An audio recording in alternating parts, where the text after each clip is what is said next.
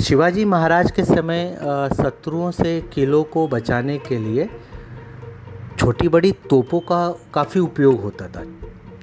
ये तोपें किलों के परकोटों पर मतलब किले के जो ऊपर का हिस्सा है और जो बुर्ज होते हैं, उसे परकोटा या बुर्ज बोलते हैं, वहाँ पे रखी जाती थी ताकि वहाँ से तोप चला करके नीचे दुश्मन की सेना पे गिराई जाए।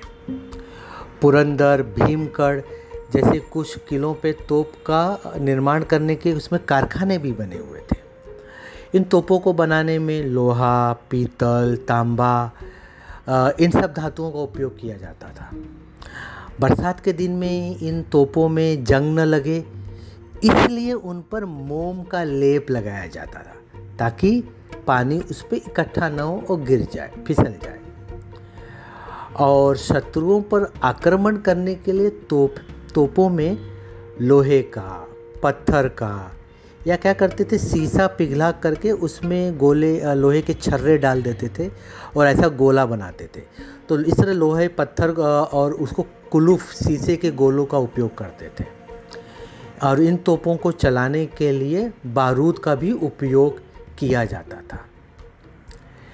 आ, हमें पता है कि बहुत सारी विदेशी शक्तियाँ जैसे जो समुद्र के रास्ते आई थी, जैसे सिद्धि हुए, पुर्तगीज हुए अंग्रेज़ हुए, फ्रांसीसी हुए, ये सब कहाँ से आए थे?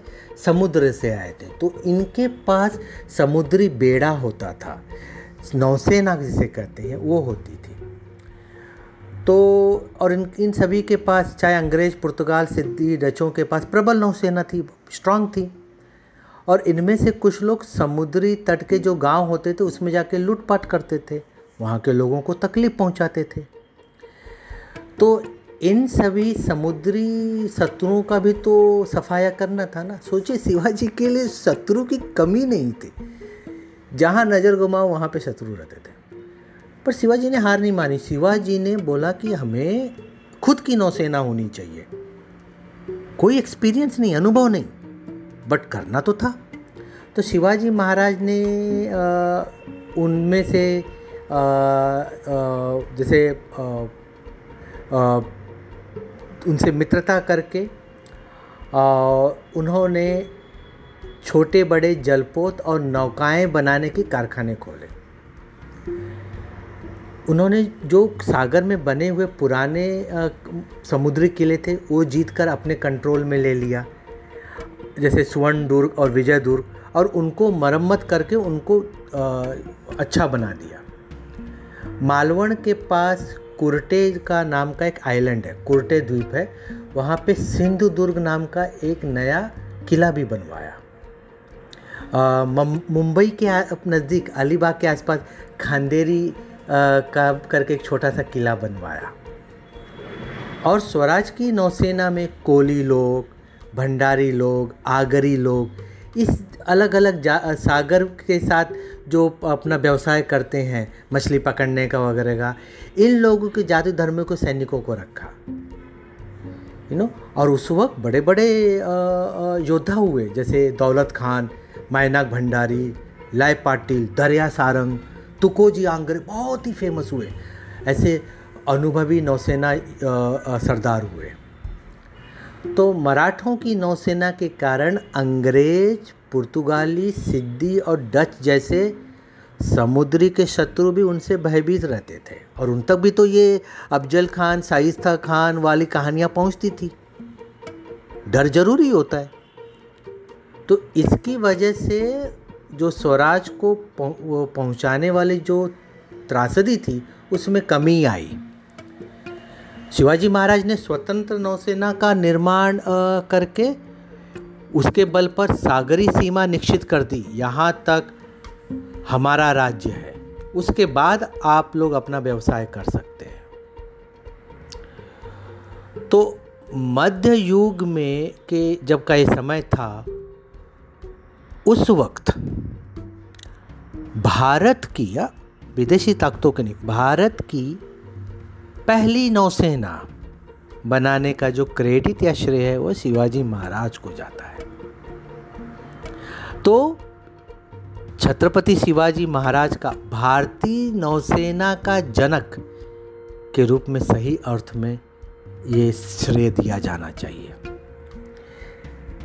शिवाजी महाराज ने अपनी सैनिक व्यवस्था में गुप्तचर सीआईडी यू नो छुपे जासूस इसका विभाग भी बनाया था और उनके गुप्तचर विभाग का जो प्रमुख था वो थे बहिरजी नाइक बहिरजी नाइक की जो सूचना होती थी ना, जो गुप्तचर उनके लेके आते थे, अचूक होती थी। और इसीलिए सूरत जैसा इलाका जहाँ पे कि मुग़ल सम्राट औरंगज़ेब का शासन था वहाँ पे जब उन्होंने अटैक किया था, तब वो सफल हो पाए थे। तो शिवाजी महाराज के गुप्तचर गोपनीय ढंग से छुप छुप करके शत्रु के दल में प्रवेश कर जाते थे और शत्रु पक्ष की हर छोटी सी, छोटी हरकत की जानकारी ले लेते थे। तो कोई भी आक्रमण करने से पूर्व शिवाजी महाराज गुप्तचरों से पूरी जानकारी लेने के बाद ही काम करते थे। एक और अहम बात है शिवाजी महाराज को पता था कि उनकी सेना छोटी है और ख़ासकर शिवाजी महाराज कम नुकसान में जीत हासिल करना चाहते थे। इसलिए शिवाजी महाराज ईगो में नहीं कि सामने जाकर लड़ करके हमें जीतना है। उनका गोल क्लियर था, स्वराज्य है, जीतना है। वो भी अपने साथियों का कम नुकसान हुए। इसीलिए शिवाजी महाराज ने छापा मार युद्ध नीति का फॉलो किया। तो छापा मार युद्ध नीति में नीति में क्या होता है कि आप दुश्मन पर नज़र रखे रहो, सही समय पर और सही जगह पर, अपनी सुविधा के हिसाब से शत्रु पर अचानक हमला कर दो। कि शत्रु अपने आप को इस अचानक हुए हमले से संवारे, संभले, अरे क्या हो गया, अरे क्या हो गया? तब तक हम शत्रु का सफाया करके वहाँ से निकल जाए। तो इसमें सेना का सुरक्षित स्थान पर पहुँचना उनको वहाँ रखना, उनकी सुविधाओं का ध्यान देना। और इसमें फ़ायदा क्या होता था कि शिवाजी महाराज को सह्याद्री की सारी पहाड़ियों की श्रृंखला, कौन पहाड़ कितना ऊँचा है, कितना छोटा है, कहाँ दर्रा है, कहाँ खाई है कहाँ जंगल है, कहाँ जानवर रहते हैं और कहाँ पे अपने लोग होंगे जो हमें सपोर्ट करेंगे, ये सारी चीज़ें उनको पता थी। और इसी वजह से शिवाजी इस तरह की छापामार पद्धति की लड़ाइयों में विजय हासिल कर पाते।